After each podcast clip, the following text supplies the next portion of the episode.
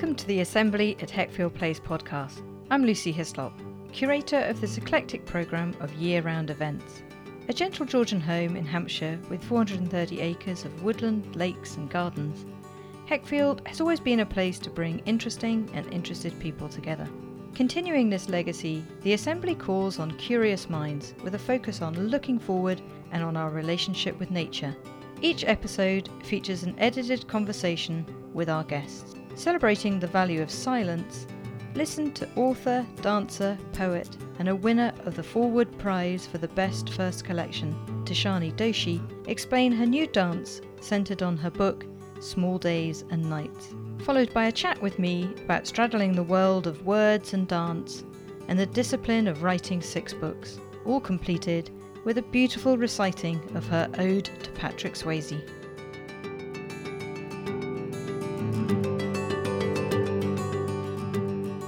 Good evening, everybody. A very warm welcome to uh, the Assembly at Heckfield Place. My name is Lucy Hyslop, and I'm lucky enough to curate a series of events that bring interesting and interested people together, which is why we are thrilled to have Tishani Doshi here. She is the Forward Poetry Prize winner. She was longlisted for the Orange Prize and author of six books, including Tonight, which is tonight's performance, which will be Small Days and Nights, which is just a terrific, terrific read. If Heckfield is a sort of series of serendipitous moments, connecting through sort of happenstance with people that you really feel you should know or get to know, or people who know people who know you, then Tishani for me really is a high point. When I first started, our general manager, Olivia, slipped a copy of her, one of her poetry books called uh, Girls Are Coming Out of the Woods into my hand and couldn't stop reading it. And virtually the next night, quite unrelatedly, in a bar near Dublin, I was introduced to Tishani Doshi. So, how that happens is extraordinary. And now, a year later, here we are in this incredibly intimate setting with um, the opportunity to see a very beautiful performance of Small Days and Nights, uh, a very special night. And yes, I feel incredibly excited about tonight. I'd like you to give a very warm Heckfield welcome to Tishani Doshi.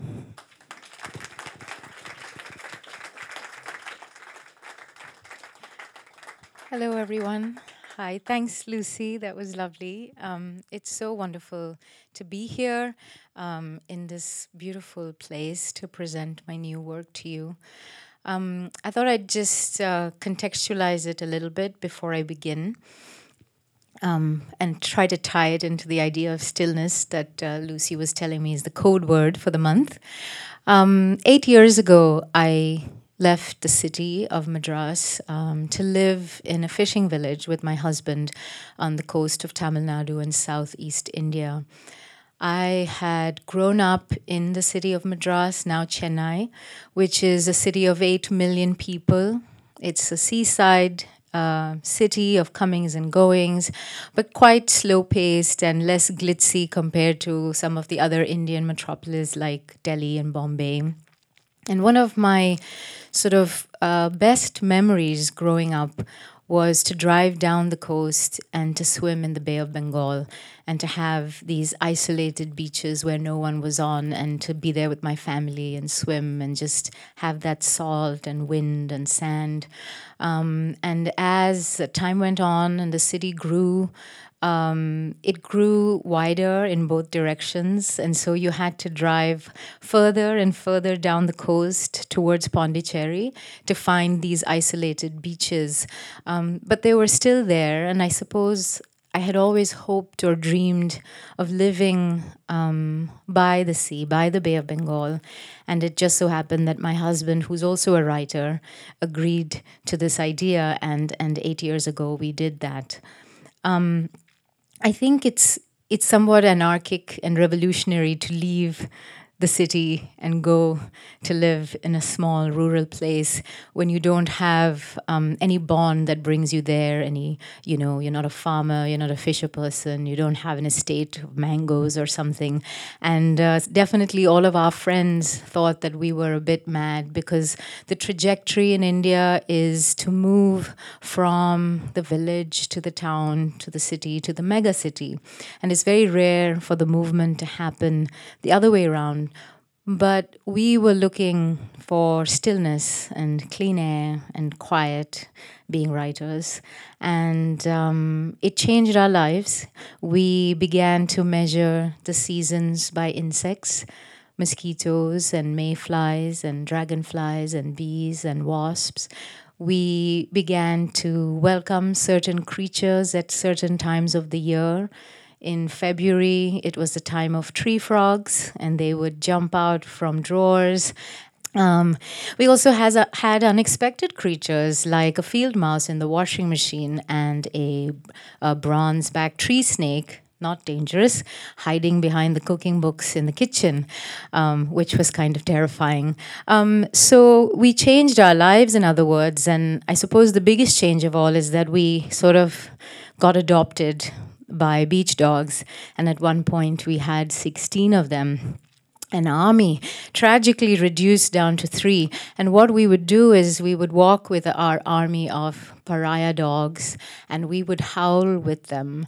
And uh, these dogs are sort of half wolves, you know, um, very, very sturdy and resilient creatures. And this howling with them was something so affirming. It was something so ancient, tying us to not just the dogs and to ourselves, but to that landscape. And so um, I knew, I suppose, that I wanted to write a novel set in that particular place. And Small Days and Nights, which is my new novel from Bloomsbury, is set in exactly that landscape.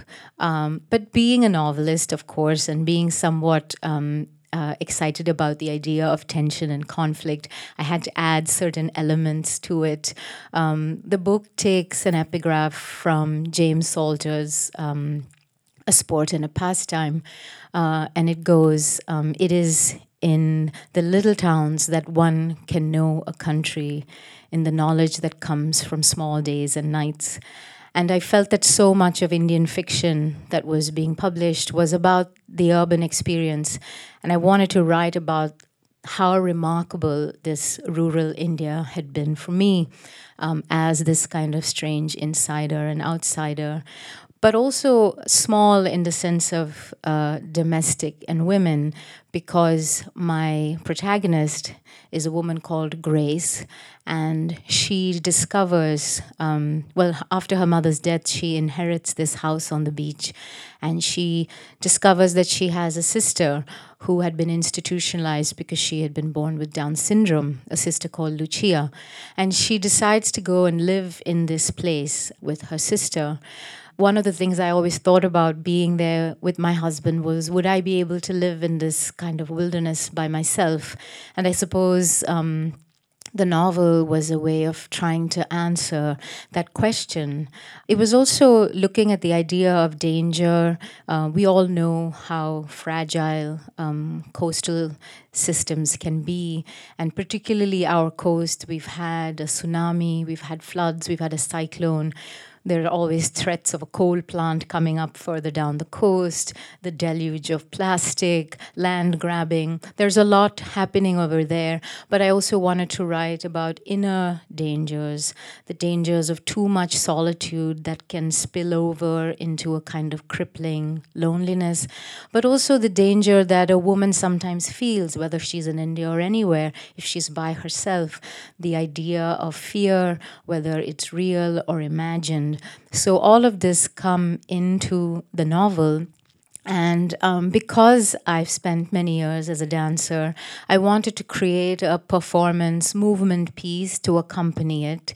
And so, what I'll present today is a short, uh, about 20 minute um, piece uh, using some of the extracts of the novel overlaid upon music, which was composed for me, um, a kind of seascape really, by a wonderful Italian percussionist called Luca Nardone, um, who I've worked with before. And um, in terms of dance, I suppose um, I am not really trained as a dancer. I did a smattering of it as a child, and then in my teenage years, I decided that I wanted to be the next um, Gabriela Sabatini and uh, tennis didn't really work out for me. But I returned to dance in my mid 20s when I returned to India, and I met um, a woman who changed my life really a guru, a friend, uh, a, a, woman called Chandralekha. And uh, she was doing such interesting work using Indian forms such as yoga, but also um, Kalaripayattu, which is a martial art from Kerala. It's one of the oldest martial art forms, and it uses sort of animal stances and it has a very circular movement. Also, Bharatnatyam, which is a traditional um, South Indian dance, which has terrific geometry and uses codified gestures and expressions. So, Chandra was trying to um, take away the decorative elements and to pare down to the body, and she was moving into a great abstraction. And I worked with her group for 15 years. So that's been, I suppose, my legacy. It's a sort of fusion of different Indian movements.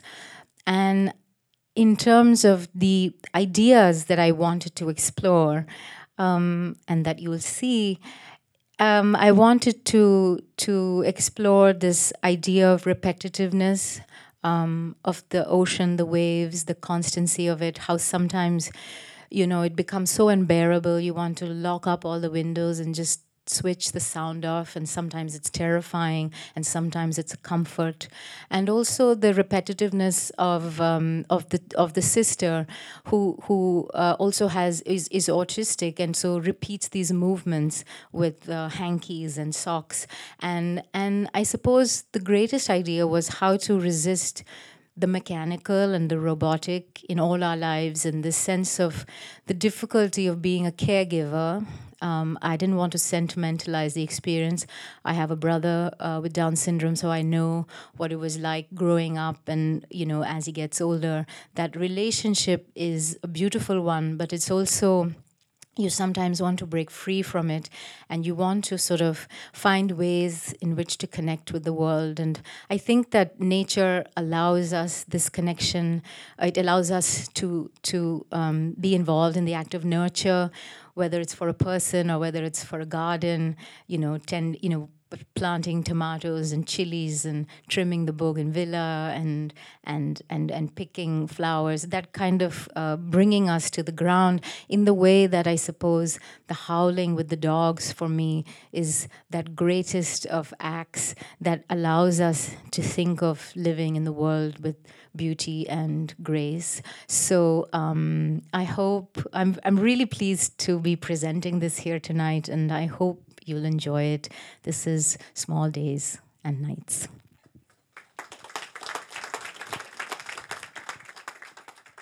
All morning, I try to hold it. The desperation of a fly beating against glass, a dog's distant bark the dull throb of a lorry winding its way up the hills. By afternoon, I think I've mastered it. Nothing the world offers me can be as complete or as full as this. When I step into the light, I have no song for the stones, no thought for the grass. I only want to remember this long road, this steady pulse which feels like love. So when evening feeds itself tonight, clearing the way for frost or flood. I'll still be left with this the bright suffocation of flowers, the weight of the day's hours.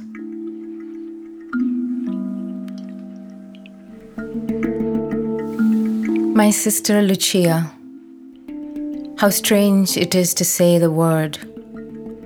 For three years we have lived together in a house without men. It is a large pink house with blue shutters and verandas, and a garden set on 10 acres of beachfront land.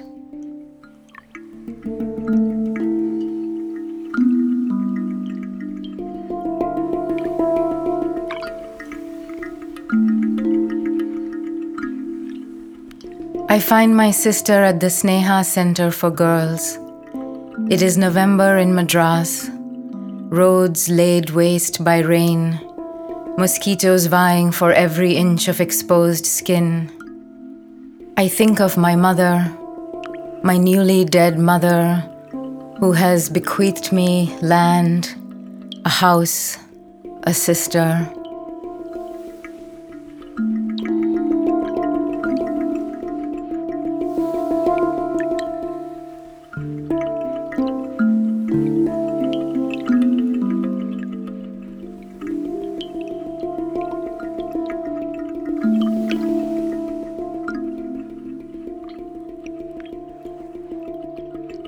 The irreversibility of having a child. This is what I think about as I watch Lucia trying to learn her ways. Teacher had already told me that Lucia loves cornflakes, that she loves Coca Cola, chicken fried rice, finger chips, mutton fry, vanilla ice cream, car rides train rides, horse rides, bike rides, Tom and Jerry, Shivaji Ganeshan, the color pink, afternoon naps, going to the doctor, swimming pools, merry-go-rounds, stuffed animals, parties, cinemas, dancing. I was learning that Lucia also loved to lie like a crab on her back moving her arms and legs up and down rhythmically, her blouse sometimes rising to show the soft mound of her belly. That she could hook both ankles around her neck and swing from side to side like a pendulum. That when she got into her singing mood, she could rock and sing for hours.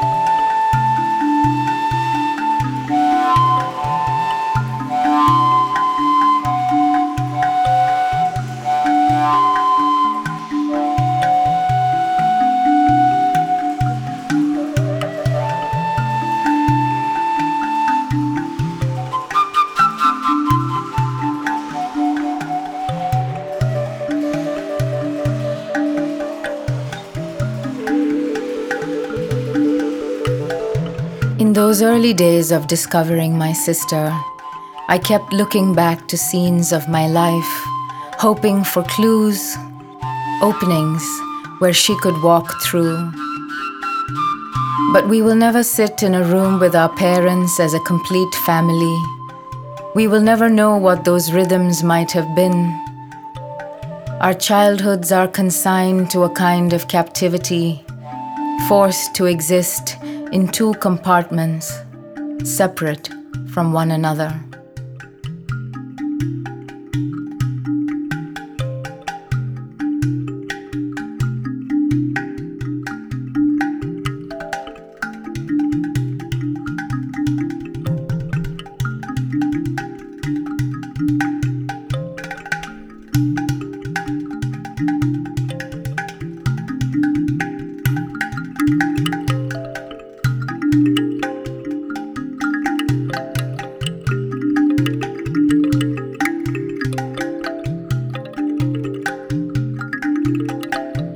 We are in the middle of January now, and the sea is settling into a hushed simmer. Fishermen go out in their catamarans early in the morning, their engines rattling like machine guns low and wide across the water. The beach is a war zone, littered with carcasses of olive ridley turtles, caught in nets and discarded on the shore. Lucia and I go out on the beach with the dogs. They rush out of the gate and put their snouts in the air, sniffing to see if enemy packs are nearby. We charge after them, flinging our rubber slippers in the sand, feeling the scrub between our toes. The fishermen are out with their small cloth bags of tackle, casting and reeling, casting and reeling. They do not like the dogs and sometimes raise their hands to shoo them away. But they always smile at Lucia. Sister, they ask as I pass. I do what I always do when any of the locals try to speak with me. I pretend I am not from this place. I smile benignly with no sense that I have understood their question. I wave at them instead, and Lucia, because she is happy, waves too. We keep walking till there is nothing but beach and casuarina, shell and flotsam.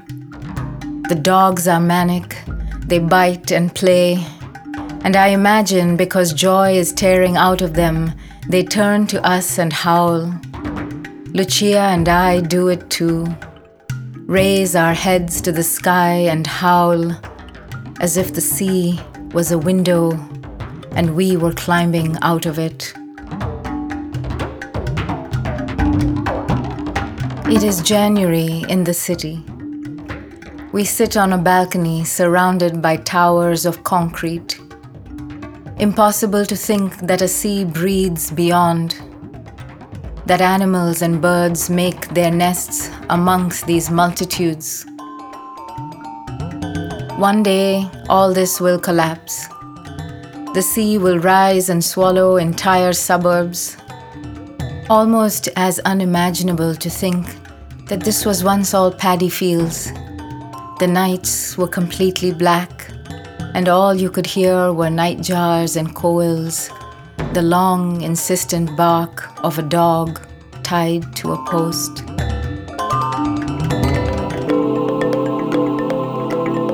The house isn't the same without her. It's as though I'm either too big for it or too small.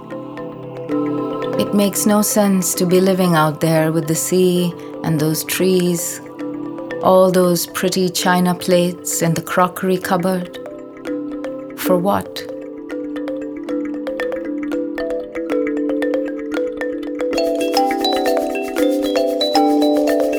This is a scene from a long time ago.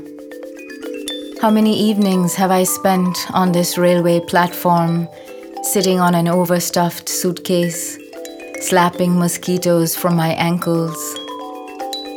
Vendors are pacing the platforms with carts of badam milk and bananas, bottled water and magazines. It's as if they've been shouting forever, their voices billowing out from somewhere deep in their bodies. I keep craning my neck toward the direction of the train, but it does not come. The air is still, and I am fatigued by the pointlessness of all the moving around, all the dirty, ravaged stray dogs.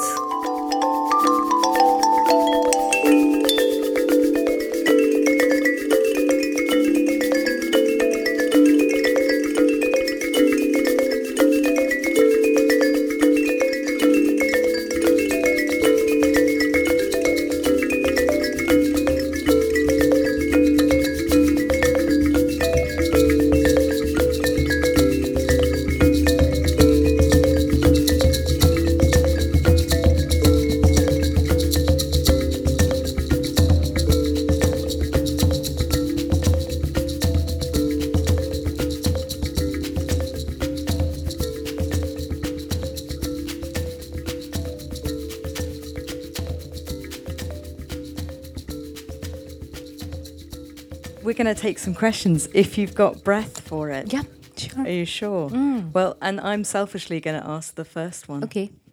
Um, it's just always extraordinary to see you uh, on stage and to sort of think that for me, there's the novel. You know, it's so exciting. So, when did you know that that is what you were going to do to bring movement to your work? Uh, maybe it's an obvious question, but I'd love to know. No, I mean, I, you know, I worked with the choreographers for many years and I worked on one piece. This was her last choreographic piece for 15 years.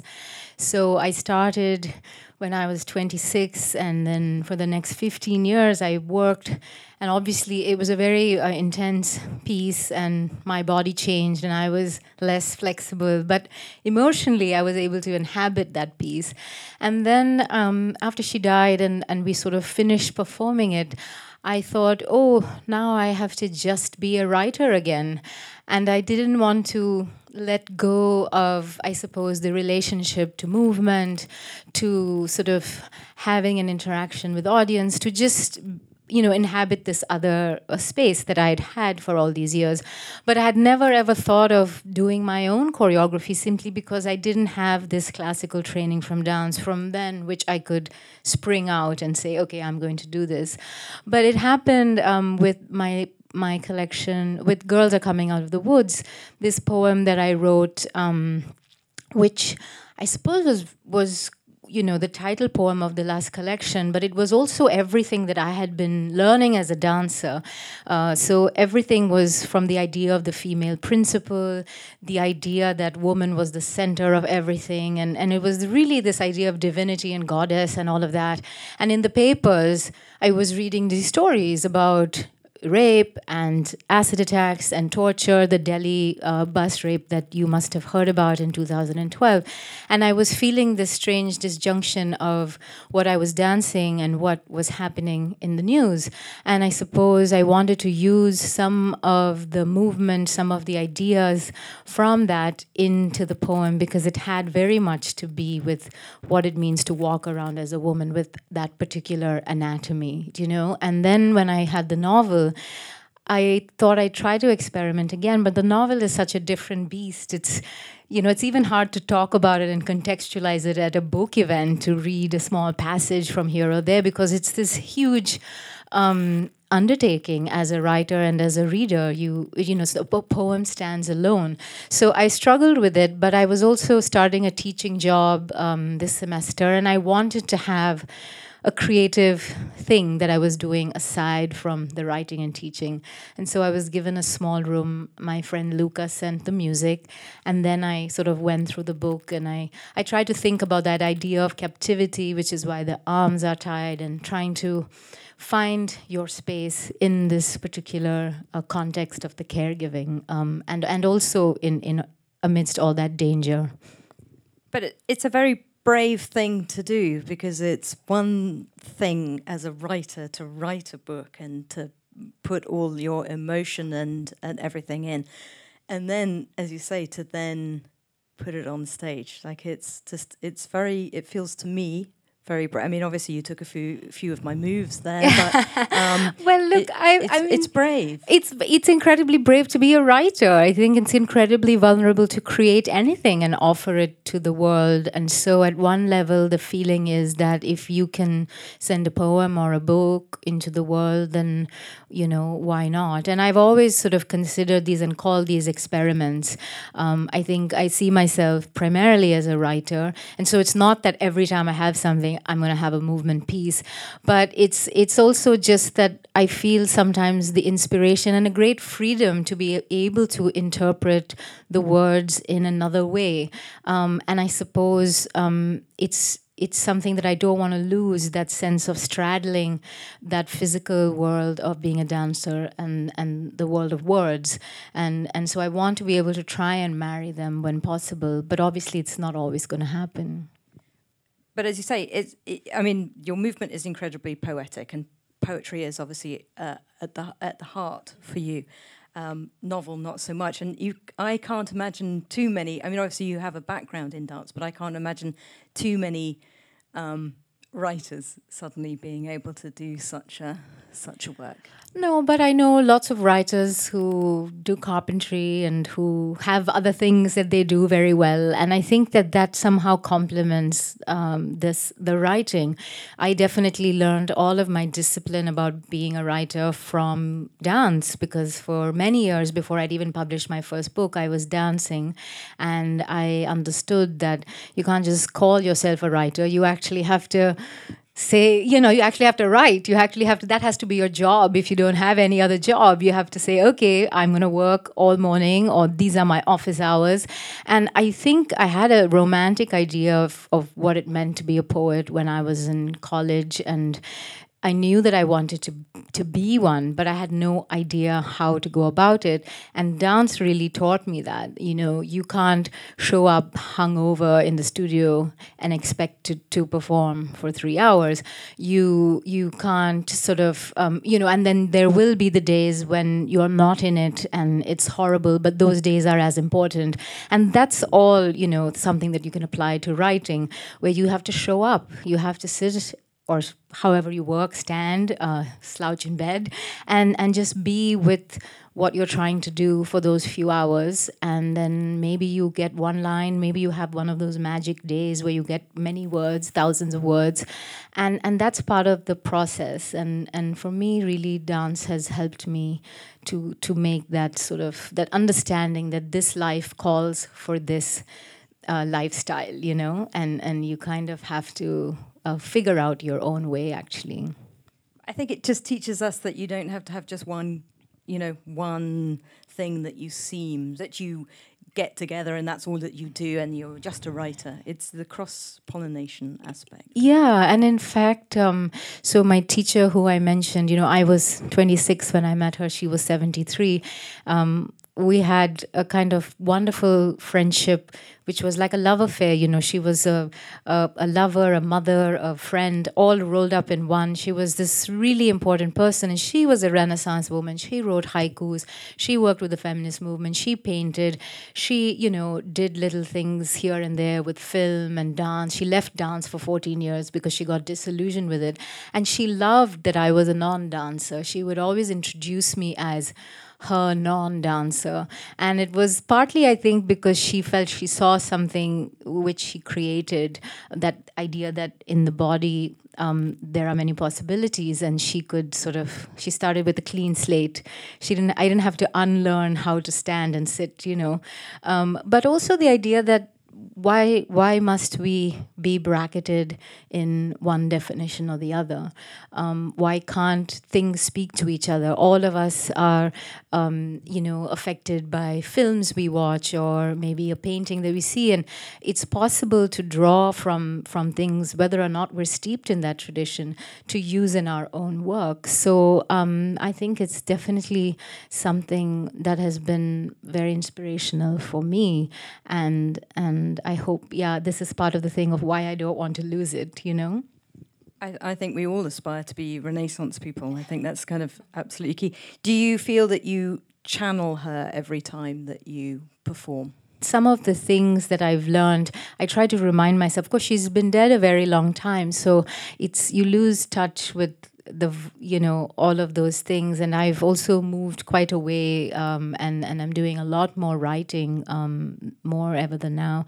But that sense of um, yeah the the sort of joy of being in the world but also that she was quite hard also aside from from being wonderful and lovely and inspirational. She could be really hard and i thought that that's you you need that sometimes to sort of uh, again that discipline and that sense of making something important you know deciding that this is important enough for me to do. And i think sometimes there's a sense of wanting things to come too easily. And so this whole idea of stillness I want to bring it back to that and the slowness because uh, I've talked about Chandra, but I also worked with wonderful musicians when I was dancing. They they perform live, um, classical Hindustani musicians, and a lot about what I've learned from poetry and about time has been from them because you know, the whole concept of tempo, of starting from a kind of womb music, of starting in a slow place,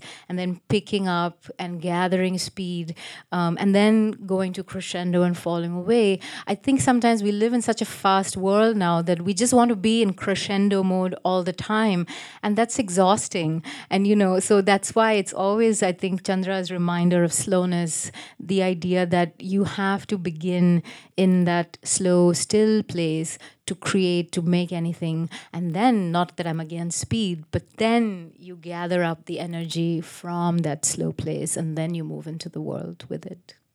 I think that's why when you first see your performances, there's there's a, there's this element of, gosh, you know, what's what's this about? You know, there just is. It's just a, and I, I don't know whether it's a British reticence or whatever, but I certainly kind of had that moment of, oh, you know, what's going on, and uh, I think that's fair enough to say, isn't it? That that uh, then you do. I find you slow down and then you feel, you just feel it. And then, as I said, I didn't want it to end, so that's how it. Yeah, it's uh, it's what she she also um, used to like to have that stilling moment of when the audience comes in from the outside with everything that they carry, and not to be in a complete entertainment mode straight away, but to sort of force um, the stillness is not always going to work, of course, but the challenge is there to to force them. And she always said, you know, I don't want people to lean back and watch. I want them to have their spine up and leaning forward. And so there's a sense that maybe the body is capable of creating uh, that in the movement. And and yeah, to have some confusion to say, well, what's this all about? I mean, it's just like. Uh, usually, you know, uh, when we, we would do this performance with two dancers, with with uh, you know beautiful lights, and sometimes you would just see an arm or a leg, and it was very slow, and you know, you thought it was really testing, testing. But then it kind of goes into um, into a different um, place, you know, and I think you cannot arrive at that place without going through that slowness. They call it journey, don't they, in, in yoga? Isn't that isn't that the perfect yeah. way? Absolutely. Anyway, I'm hogging, so I'm going to hand over to some people who might want to ask a question. Hi, I was just very interested in the music aspect. You said that you, obviously you wrote the book and then the music arrived. I take it there was a conversation that yeah. kind of, but how much did the music, when you first hear it, marry to what your image of it was going to be? Yeah, so Luca had done the music for my previous um, small piece, um, and I sort of asked him whether he would create a seascape for me. And essentially, I just told him um, that I wanted it to start slow and then I wanted it to build. But he works with many, many uh, instruments and he basically, and I told him how long I wanted it to be. And he he's in Italy, I was in Abu Dhabi teaching. He sent me the thing and I said, okay, these bits I like, this goes on too long. Can, you know, so then we went back and forth a few times. And then he sent me um, the, the final piece. And then from that is the movement um, really. So I had in my mind something before the music came, but it changed once the music came. And really, it was a sense of responding to what he created. So I suppose it's an element of trust in some way. It's collaborative, but really, it's his music, and it's it's just that I trust him, and I thought, well, I will, you know, get um, this seascape from him, and then I will use my words on top of that and the, and add the movement.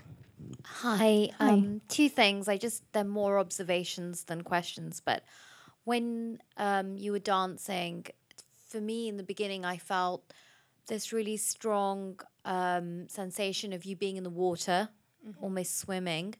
And then as it moved along, all I could think about in my mind was this um, sequence of images that um, are embedded in my head of when my son was still an embryo. So mm-hmm. before, when he was tiny and then he started moving.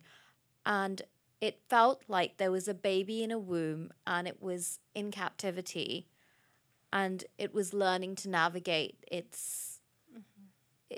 you know, its, its home. And it, yeah, I really got a really strong sensation. But I just wanted to ask that, you know, somewhere like Madras, I've, I've been to Chennai very briefly. It's I couldn't breathe. It was just so claustrophobic.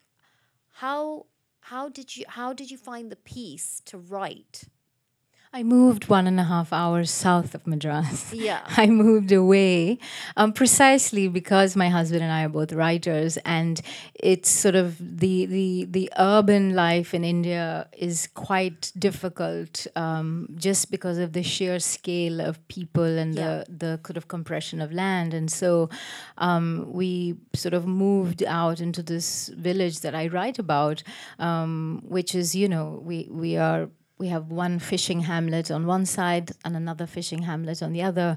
And then there are a few sort of big city houses, beach houses, where the people come maybe twice a year or three times a year, and that's it. So it's very um, isolated. It's just him and me and the dogs, basically and um, we we stay there until we start hearing the dogs talk back at us, and we think, okay, it's time to go to the to the city now and to meet people and to connect with life because it, it's too much. Mm-hmm. Um, but yeah, the city is is a different thing, and it's it doesn't sound so long, but one and a half hours is really uh, quite a distance from it. We have to drive half an hour to buy vegetables. We have to drive one hour to find a trash can on the on the road to get rid of our trash. So you're really we don't get any mail. You know, for a long time we had. Uh, internet very you know sporadically if you stood at a particular place in the bathroom and waved your phone around so we sort of went to really a kind of very rural place. And I was amazed that those places still exist in India because you're always reminded about just the sheer scale of people and, and the fact that there are still these pockets where you can have a quieter life. Thank you, Tishani. It was so beautiful to watch you. Uh, we've sat in this room and heard many people speak or watch movies, or but you transformed this space it felt like I was in a different place and not in the screening room of Heckfield Place.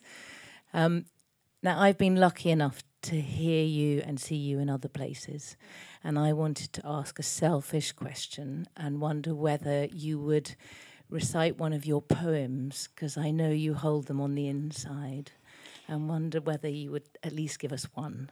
Sure, sure, I can. Oh, no pressure, Olivia. Um, well, okay, I'll give you some choices. So there is um, love poem, girls are coming out of the woods, or ode to Patrick Swayze. Okay. Ode to Patrick Swayze. At 14, I wanted to devour you. The twang, the strut, the perfect proletarian butt in the black pants of you. I wanted a man like you to sashay into town and teach me how to be an aeroplane in water. I didn't want to be a baby. I wanted to be your baby.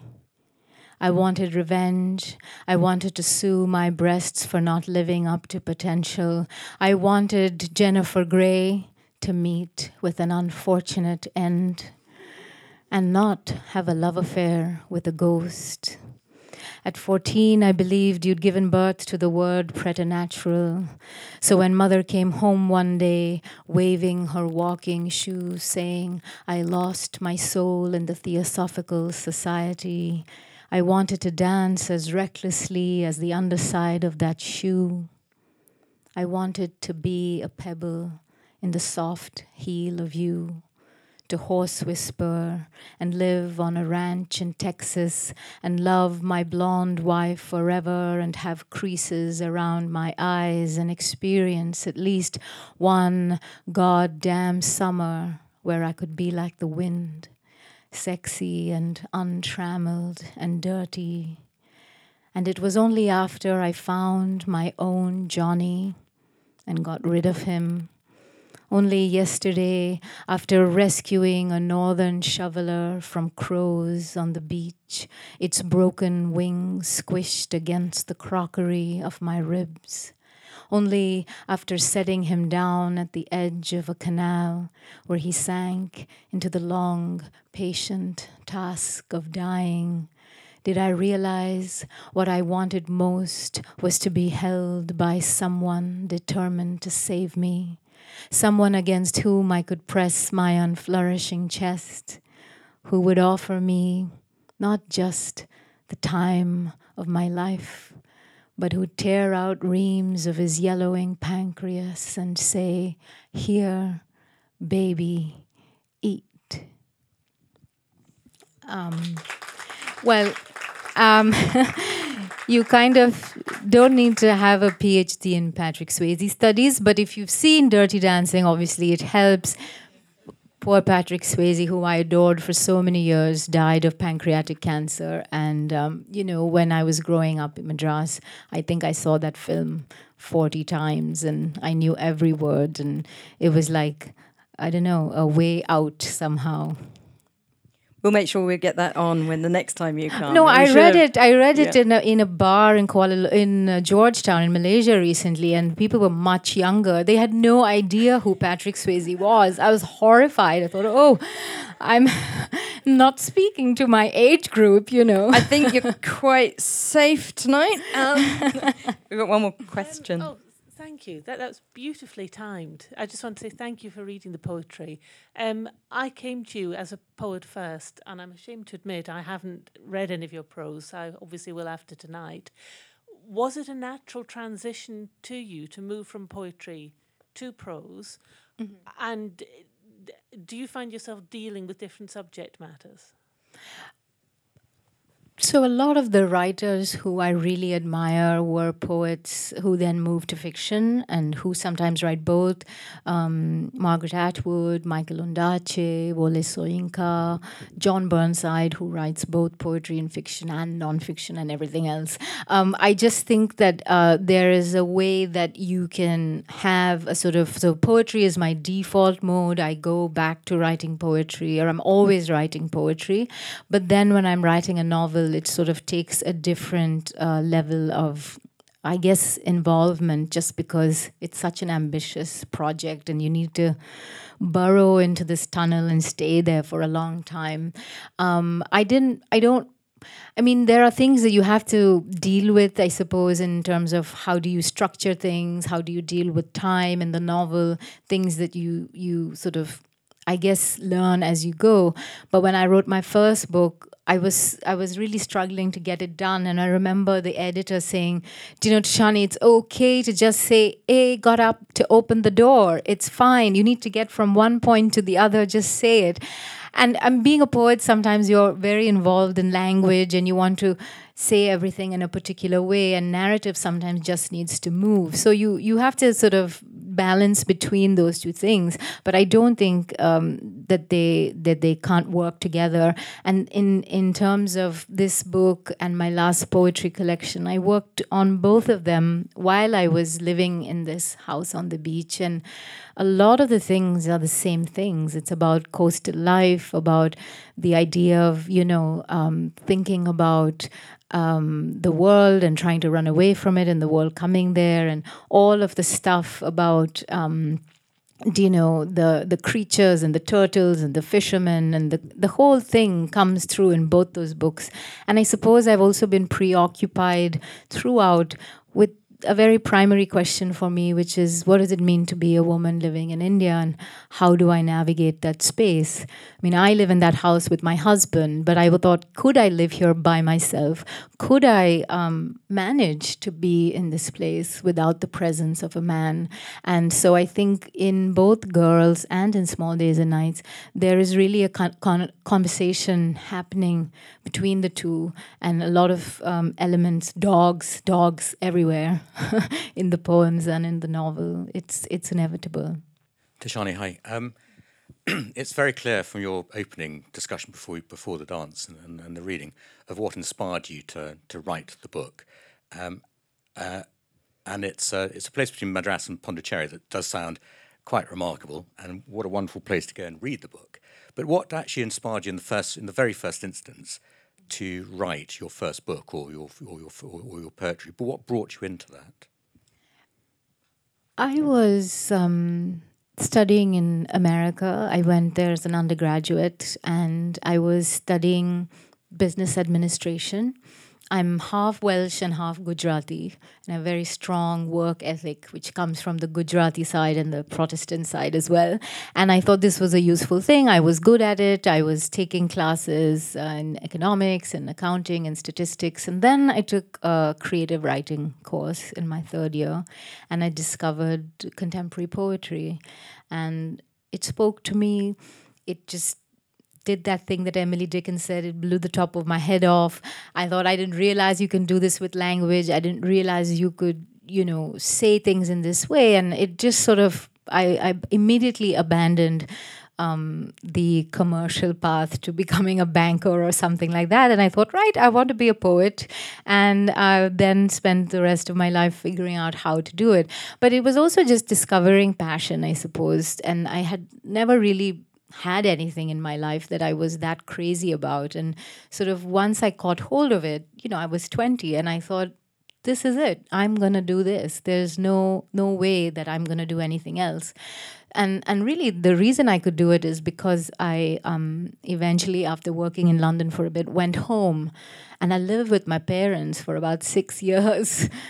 I had no money and I was dancing and I just said, look, I want to do this it takes a long time to get there, but I know it can happen.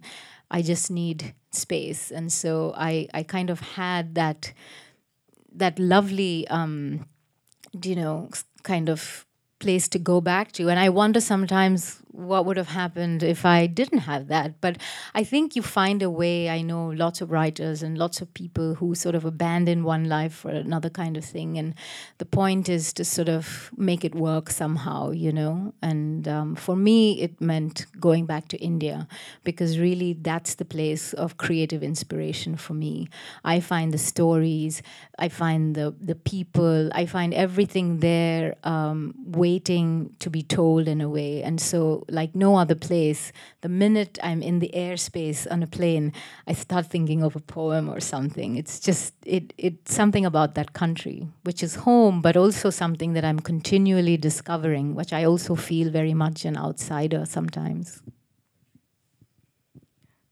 I hope you feel it in the airspace around Heckfield too. That would be that would be really super. I've already hinted massively that there should be a little writer's cottage on the ground somewhere. Funny I think it could be a, a very inspirational place. Fantastic. Um, can you all join me in thanking you so much for such an absolutely brilliant, brilliant evening? Thank, Thank you. you so Thank much. you all so much. Thanks, Lucy.